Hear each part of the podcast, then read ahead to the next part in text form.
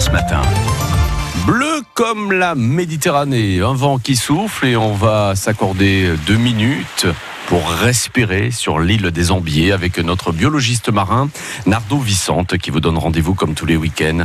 Alors Nardo, hier on parlait de, restaurer un écosystème marin endommagé par les activités humaines, mais il existe aussi la restauration écologique en milieu marin.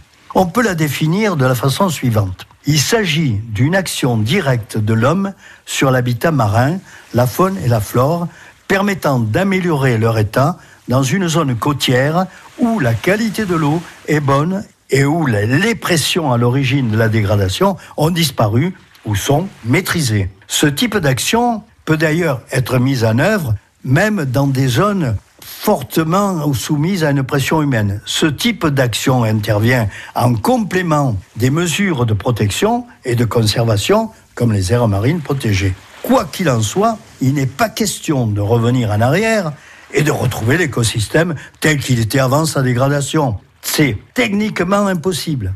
On ne peut qu'améliorer la situation et parvenir à un état écologique satisfaisant. Pour cela, on favorise ou on réintègre certaines fonctions essentielles de l'écosystème tout en soutenant des activités économiques qui y sont liées. Alors Nardo, justement, on va en parler. On va vous demander de, de nous citer des, des exemples de, de, restauration sur notre littoral, par exemple.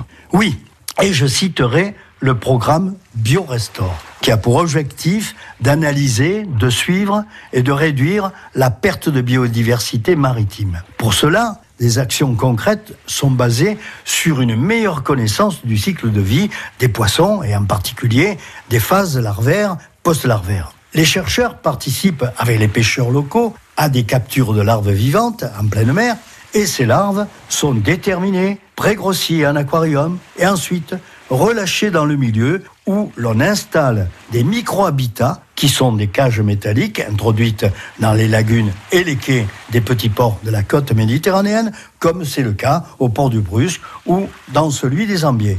Mais on peut aussi agir dans un grand port comme celui de Marseille, où un programme déjà ancien dénommé Girel, a visé à réhabiliter les fonctions de nurserie marine dans certaines zones du port. Des nurseries artificielles sont installées dans les quais, au droit des ports, et cet habitat temporaire, appelé bio-hut, permet d'offrir le gîte et le couvert aux alevins qui entrent dans le port. Ils peuvent ainsi grandir en évitant les grands prédateurs et de la sorte contribuer à repeupler leur milieu naturel alentour dans la rade de Marseille. Bleu comme la Méditerranée avec Nardo Vicente, professeur émérite aussi à Aix-Marseille Université, à réécouter sur francebleu.fr.